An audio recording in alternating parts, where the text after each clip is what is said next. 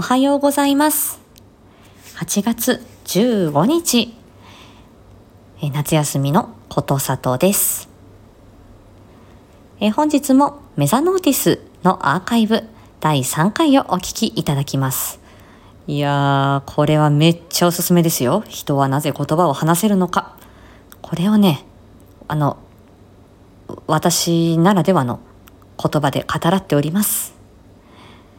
損はさせないですよ。では、どうぞ。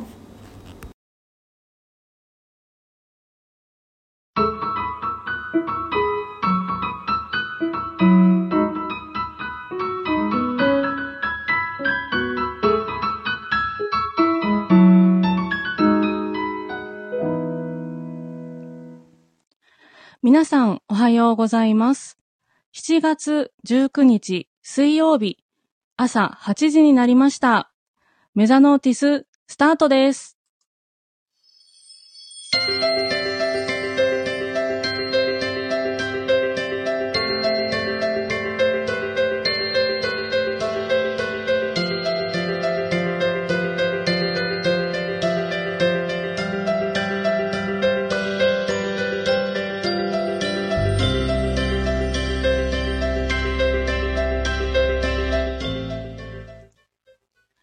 改めまして、おはようございます。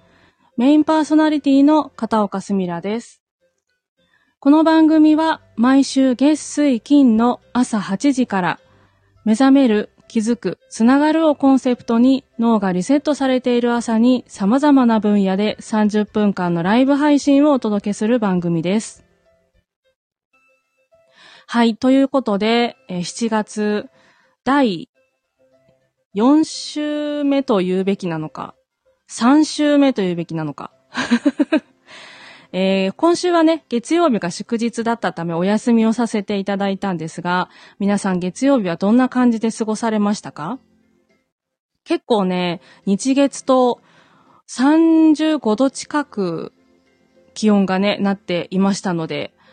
まあ、熱中症でね、救急車で運ばれてしまう方のニュースだったりとか、そういった形でもね、結構あったりとか、私の住んでいる地域でも熱中症警戒アラートが出てるんで気をつけてくださいねっていう放送とかが流れてたりして、まだ7月なのに、まだお子さんとか夏休み入ったばっかりじゃないですか？なのにこの暑さって8月とか9月とか大丈夫なのかなってちょっとね、心配になります。はい、皆さんも熱中症には気をつけてくださいね。はい、ということで、本日のパーソナリティを紹介いたします。本日担当していただくマンスリーパーソナリティは、ことさとチャンネル佐藤さんです。今日のトークテーマは、人はなぜ言葉を話せるのかです。前回は言葉の仕組みについてお話しいただきました。前回のお話では皆さんいろいろなことに気づいたり感じたりしたのではないでしょうか。私もね、実際声は個性という部分に気づきを得て思わずね、収録出しちゃいましたね。はいえ。今日はですね、普段当たり前すぎて考えることがない私たちが言葉を使ってコミュニケーションを取る理由などについてお話しいただけるんじゃないかなと思います。それでは佐藤さんよろしくお願いいたします。はい。えー皆さんおはようございます。言葉の仕事佐藤、こと佐藤です。えー7月の水曜日担当しております。よろしくお願いいたします。で、まあ、えっ、と、私、えー言語聴覚士の佐藤、えーコミュニケーションや声などね、日常で使えるライフハック、えーお伝えしております。私のコンセプト、声と言葉の可能性を楽しもうということです。えっ、と、今回はこ、なぜ言葉を話せるのか、人はなぜ言葉を話せるのか。こちらは私の鉄板ネタでございまして、配信でも、あの、お話ししている内容、えいろんなところから、え総集編というような形でお伝えしてまいります。初めての方、えまた、佐藤ちゃんこの話してると思う方、いろいろいると思いますが、まあ、とりあえず私のね、えちょっと思考の整理ということで少しお話しさせてください。えっ、と、前回ですね。前回、前々回もそうですが、えっ、と、人間は社会的な生き物だ。一人では弱い存在だということを散々申し上げてきました。えー一人では生きられない。一人では人間は弱い存在なのだということ。ですから、えー様々な人たちで協力し合って狩りをしたり、住居を作ったり、えー保存食を作ったり、うんぬんかんぬん。まあ、情報のやり取り、連携をするために言葉を使い、コミュニケーションをし始めたというお話をしました。ということで、えっ、と、まあ、こちらね、私の配信の中でも人気のある原始時代シリーズ、こちらをですね、ギュッと凝縮して、今回はお伝えしていきたいと思います。まず、私はこの言語聴覚士になるときに、えっ、と、大学受験をします。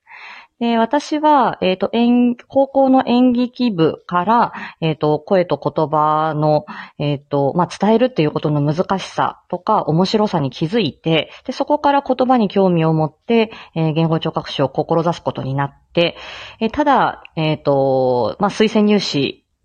を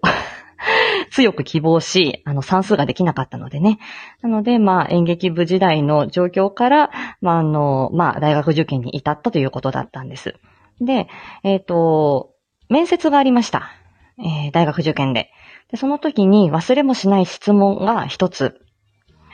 えー人間にとって言葉とは何ですか？と投げかけられたんですね。で、その時に、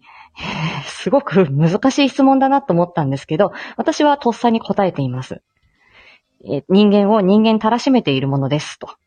いうふうに答えています。やっぱり人間を人間らしくしているもの、それが言葉だよと。これは私、今でもこれは変わりません。で、言葉、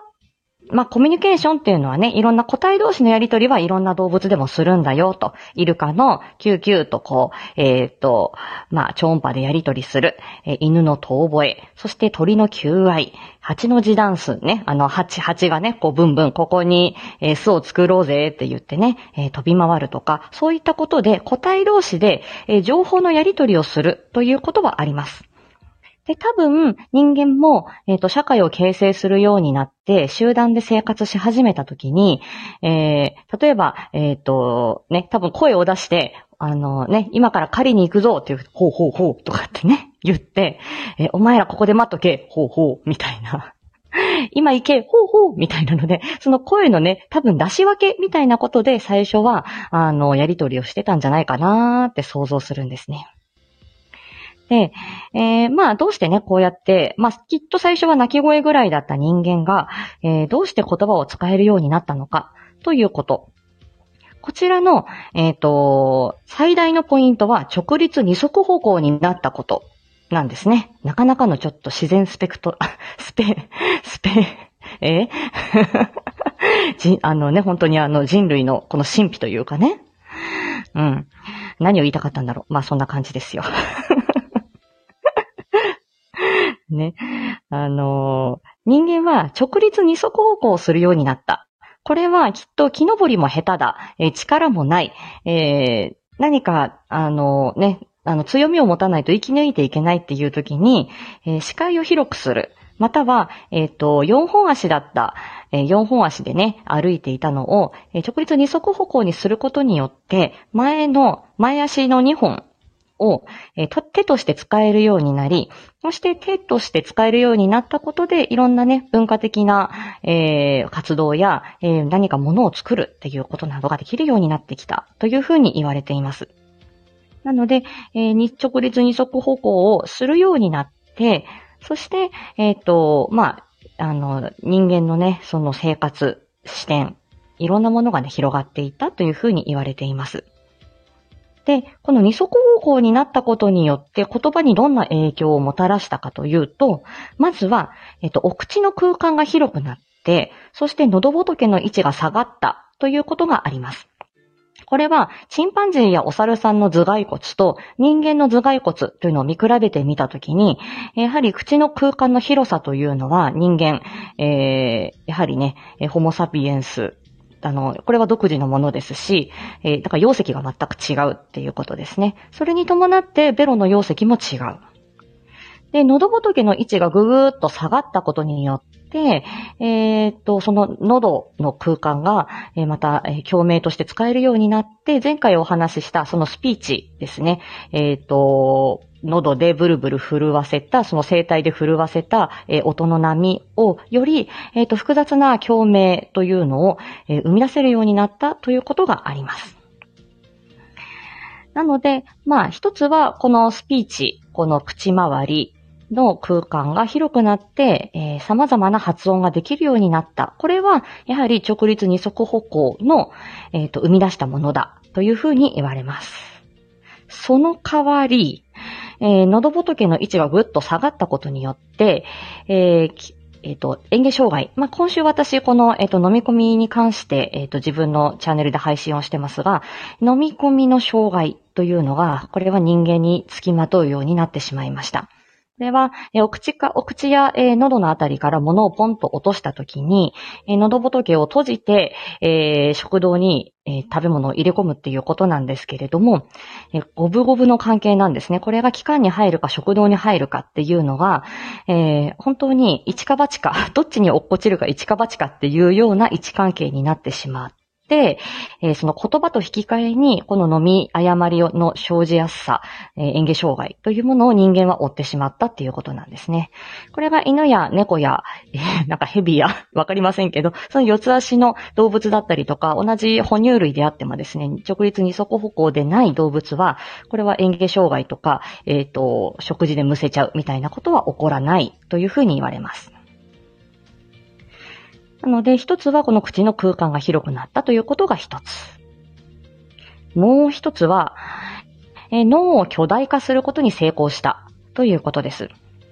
これは人間は大脳が非常に発達していて、まあ脳の容積が非常に大きい。ね、ダチョウなんかはね、あの自分の目ん玉よりも脳みそが小さいぐらいに言われてますよね。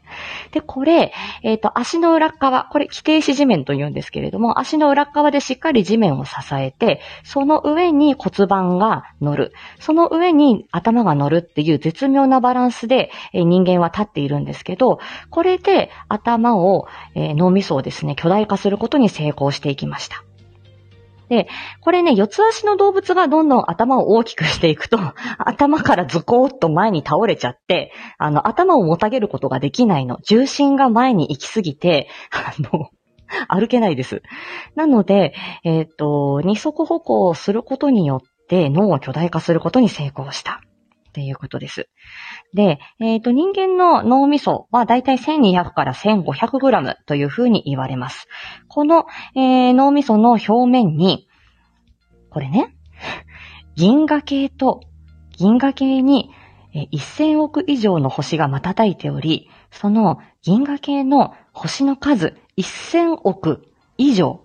これくらいの脳細胞が敷き詰められている。天文学的な規模の情報社会を脳みそが作っているっていうことなんですよ。銀河系ですって。皆さん脳みその中にね。なんですって。面白いんですよ。で、ただ、これ人間は脳みそを大きくしすぎたために弊害があります。それは、えっ、と、骨盤が人間狭いので、チンパンジーとかの方が骨盤広いんですけど、参道も骨盤も二足歩行である我々、狭いので、えっ、と、脳みそを、あのー未熟なまま、小さい頭のまま生まれないと生まれられなくなってしまったっていうことなんですよ。これ、あの、巨大な、あの、完成された脳みそで生まれようとすると、お母さんのお腹の中から出られません。ですので、赤ちゃんの時は人間、あごめんなさい、大人の30%ほどの重さ、400g のえ重さで生まれてきます。だから人間は赤ちゃんの時、話せないし、歩けない。脳みそが未熟だからっていうことなんですね。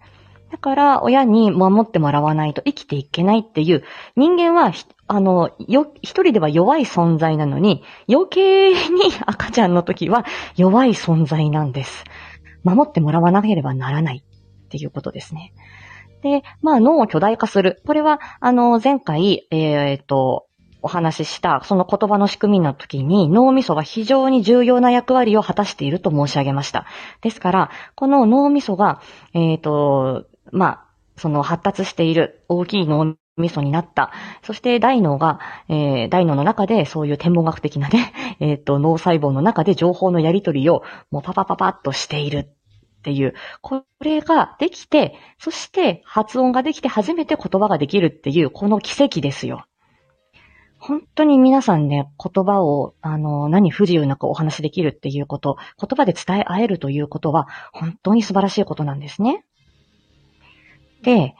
えっ、ー、と、まあ、このね、えっ、と、先ほど、その未熟なままね、赤ちゃん生まれてくるって申し上げました。ただ、他の動物を見てみてください。えーえっ、と、牛が生まれる、馬が生まれる、えー、なんかね、生まれたての子羊みたいな表現ありますけれども、キリンなんかもね、あんな細い足だけど赤ちゃん生まれたてでプルプルプルプルして立ち上がりますよね。で動物によっては、もう、あの、自分で歩き始めたり、えー、していきますよね。で、あのね、ウミガメの産卵とかありますけど、ウミガメなんか生まれてから自分であの、ペコペコ歩いて、海に戻っていって、それでまた自分で餌をね、オキアミとか食べに行くっていう、もう、あの、親元を離れてすぐに、あの、自分で生活していかなきゃいけないっていう、そういう動物もたくさんいますよね。なので、人間がいかに弱い動物か、赤ちゃんがいかに未熟な脳で生まれてくるかっていうことは、想像がつくかと思います。ここから、えー、脳みそがどのように発達していくかということ、そしてそれ、えっと、多様性の話ですね。皆さんそれぞれの持ち味についてちょっと解説していきたいと思います。えー、赤ちゃんの時は大人の30%ほどの脳みその重さで生まれてきます。で、そこね、あの、歩けず、話せず、ですよ。で、そこから未熟な脳みそで生まれてくるからこそ、そうじゃないとね、小さい頭じゃないと、えっ、ー、と、お母さんのお腹から生まれてこれないわけですから、そこで生まれてきてから、えー、やっと脳みそを発達して、あの、発達させていきます。これは、えっ、ー、と、脳みその配線工事というものをやっていって、えー、脳みそ、電線をたくさん結びつけて、脳細胞同士のやり取りをしやすくしていくっていうことですね。ただこれは、えっ、ー、と、増やしていくというだけではなくて、必要のない電線は切っていきながら、えー、必要な電線を太くしていったり、えー、丈夫にしていくということも含まれます。で、どんどんどんどん大きくなって、1歳の時には 800g、4、5歳で 1200g。で、それ、それからもね、だんだんだんだん、あの、まあ、大体小学校入る前、えー、前後あたりには脳みその重さっていうのは、まあ、あの、完成します。ただ、中身のネットワークというのは変わっていくので、えー、その5、6歳以上ね、1200g、1500g になって成長が止まるかというとそうではない。ここは、あの、断りを入れておこうと思います。はい。で、ここからこの脳みそのね、この配線工事して、いろんな脳みそがでできてきますが、これ、みんな一緒の出来具合にはならないですよね。よくね、遺伝だとか、皆さん、なんかね、あの、性格がみんなそれぞれ違うよねとか、兄弟でも持ち味違うよねって言われるように。で、これ、あの、私が、あの、尊敬している言語聴覚士の先生が、このようにおっしゃっています。人の顔って、みんなそれぞれ違うじゃない。みんな顔立ちってみんなそれぞれ違うよね。同じ同じ顔の人っていないよね。脳みその持ち味だってみんなそれぞれ違う。それって当然のことじゃないっておっしゃってるんですね。確かにそうだなぁと思います。ね。皆さんね、そう。いや、私、あの、こんなアイコンの顔しかないですけれども、ね、私だって、北川景子だって同じ人間ですよと。目も二つあってここについてて、鼻がついてる。ここに口がついてるっていうね。大体の作りは変わらないわけですよ。目が三つあるわけじゃなし、口がね、おでこについてるわけじゃなし、大体もう北川景子と同じ位置に私の目鼻はついてる。だけど、皆さんね、あの、このなんかミリ単位でね、何が違うんだろうって、目のこの何大きさなの上下なの鼻の大きさなの本当にミリ単位のことですよ。1センチも2センチも違うわけじゃない。なのに、私は北川景子じゃない。なんでだろうっていうことですよ。本当に皆さんそれぞれに、あの、持ち味が違うっていうことですよね。ね、私今日ね、あの、ちょっと梅雨時期なんで、髪の毛が本当にあの、私ちょっと癖毛気味なので、全然もう今日は髪の毛決まらないなみたいな、ストレートヘアの栗山千明みたいなストレートヘアに憧れるなみたいなあるんですけど、ああいう感じでね、みんな本当髪質だって違う。ね、顔立ちだって違う。だから、脳みその癖だったり、自分が好きなこと好きなもの、趣味思考、いろんなもの自分が得意なこと苦手なこと、みんなそれぞれ違うのが当たり前なんですよ。なのに、え、普通こうじゃないとか、みんなこういうもんじゃないとか、え、あの人変だよねとか、なんでそれが言えるんでしょうか？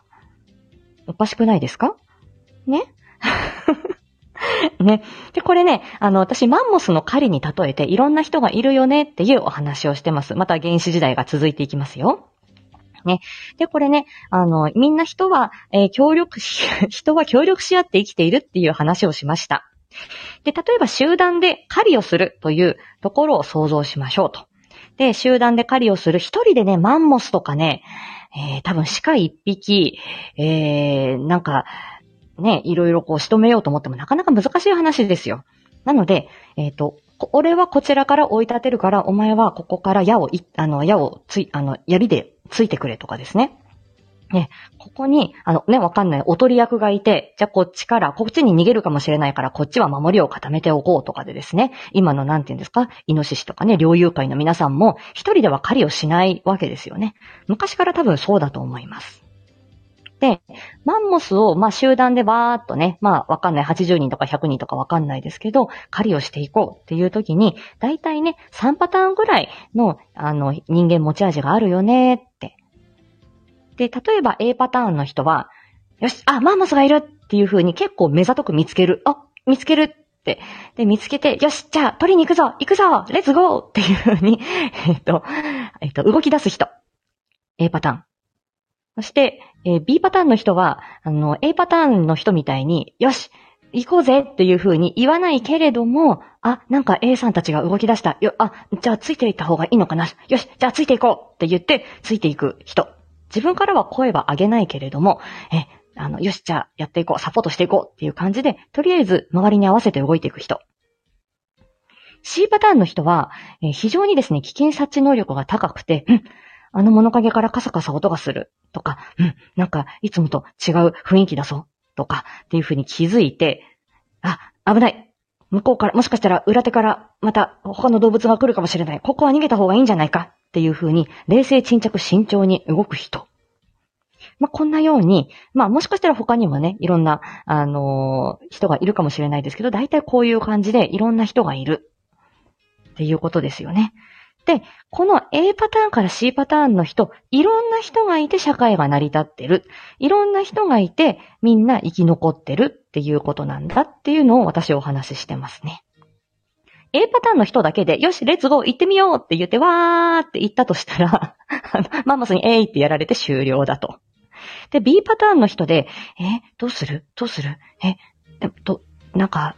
あの、いつ獲物を取りに行ったらいいかないや、まだいいんじゃないの？なんて言って、誰も、あの、行動力がないっていうことになると、何も食べられずに飢え死にで終了です。C パターンの人たちも、あれ？あそこ危ないかもしれない。いや、今は動かないかも。あ、あそこもなんか危ないような気がする。どうしよう。よし、ここは慎重に行こうってなってたら、全然獲物にたどり着かないで飢え死にです。終了です。ですから、皆さんそれぞれの役割があって、私自身も小心者だな、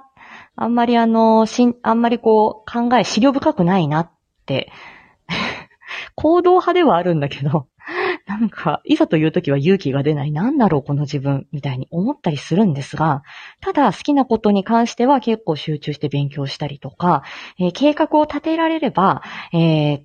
まあ、でき、まあ、できないことがない、みたいに、あの、自分の苦手なものと、えー、苦手なものを避けて、今私この分野にいたりしますが、ただ、こういう人もいないと、社会成り立っていかないっていうことですし、えー、ね、じゃあ自分はもうこういうふうにやっていこうって言って会社を起こしてリーダーシップを取って行動していく。俺は人に使われるなのかごめんだっていう人もいていいし、ただ自分はもうリーダーシップ取るってわけじゃないけれども、誰かが行動してくれればサポートしますよ。あの、ね、何かあの、ね、指示を与えてくれれば、こういうことがあるよって役割を与えてくれれば強いっていう方もいらっしゃいますよね。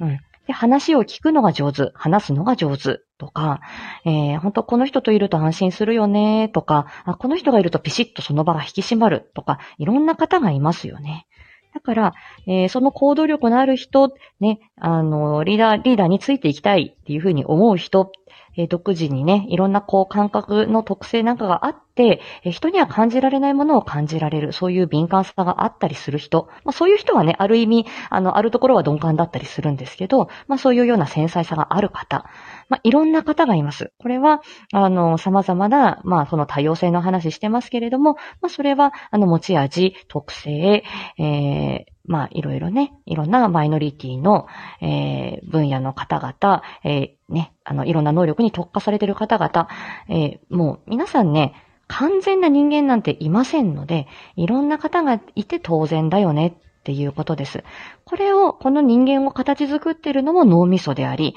この脳みそがあってこそ言葉が生まれた。そして脳みそだけではなくて、この直立に底歩行になったというこの人間のね、この進化の過程の神秘です。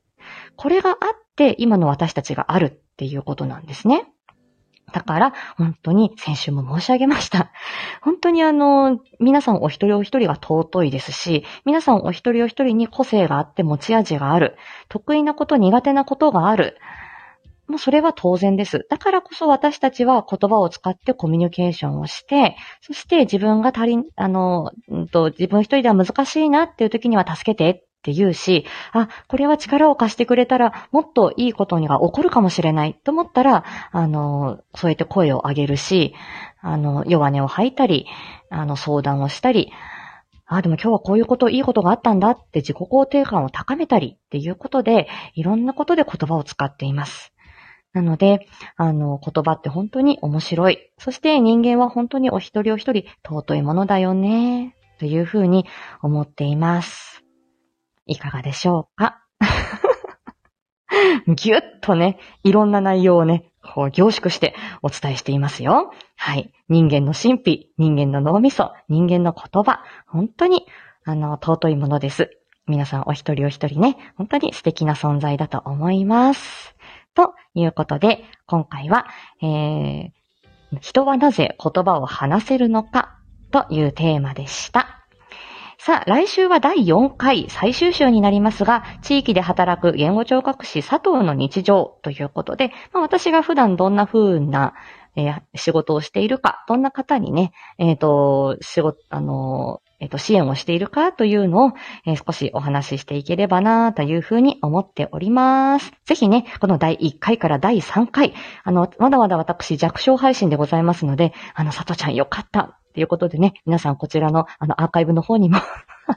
コメント残していただいたり、あのね、皆さんお知り合いの方にね、こういう人がいるよっていうことでお伝えいただいたり、ね、あの、もし何か響くものが、何か心に残るものがございましたら、ぜひ広めていただきたいと思っております。本当にマイノリティなんですよ。私。はい。レアキャラすぎてね。そんな感じです。はい。ということで、来週ね、またお楽しみにお待ちください。次回、えーっと、ゆみりんさん、21日金曜日かな？ゆみりんさんの、えーと、メザノーティス、えー星読みでハッピーになるメカニズム第3回、強みを活かして仕事にする。これまたね、自分を理解するために、えーどんなことをね、えーと、その強みっていうのすごく、これいい言葉ですよね。ということで、えー、ゆみりんさんのメザノーティス、そして来週のね、大杉さんの月曜日も、さとちゃんの水曜日もお楽しみに。ということで、ことさとでした。ありがとうございました。